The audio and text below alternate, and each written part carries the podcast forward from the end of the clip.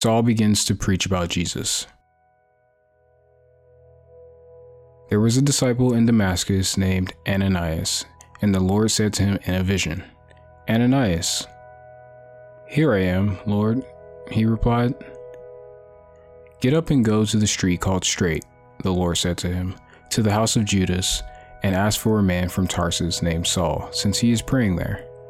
In a vision, he has seen a man named Ananias coming in and placing his hands on him so that he might regain his sight. Lord, Ananias answered, I have heard from many people about this man, how much harm he has done to your saints in Jerusalem. And he has authority here from the chief priest to arrest all who call on your name. But the Lord said to him, Go, for this man is my chosen instrument to take my name to the Gentiles, kings, and Israelites. Ananias went and entered the house.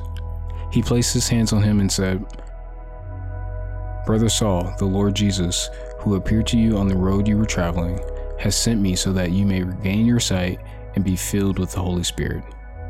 At once, something like scales fell from his eyes, and he regained his sight. Then he got up and was baptized. And after taking some food, he regained his strength. Saul was with the disciples in Damascus for some time. Immediately, he began proclaiming Jesus in the synagogues. He is the Son of God.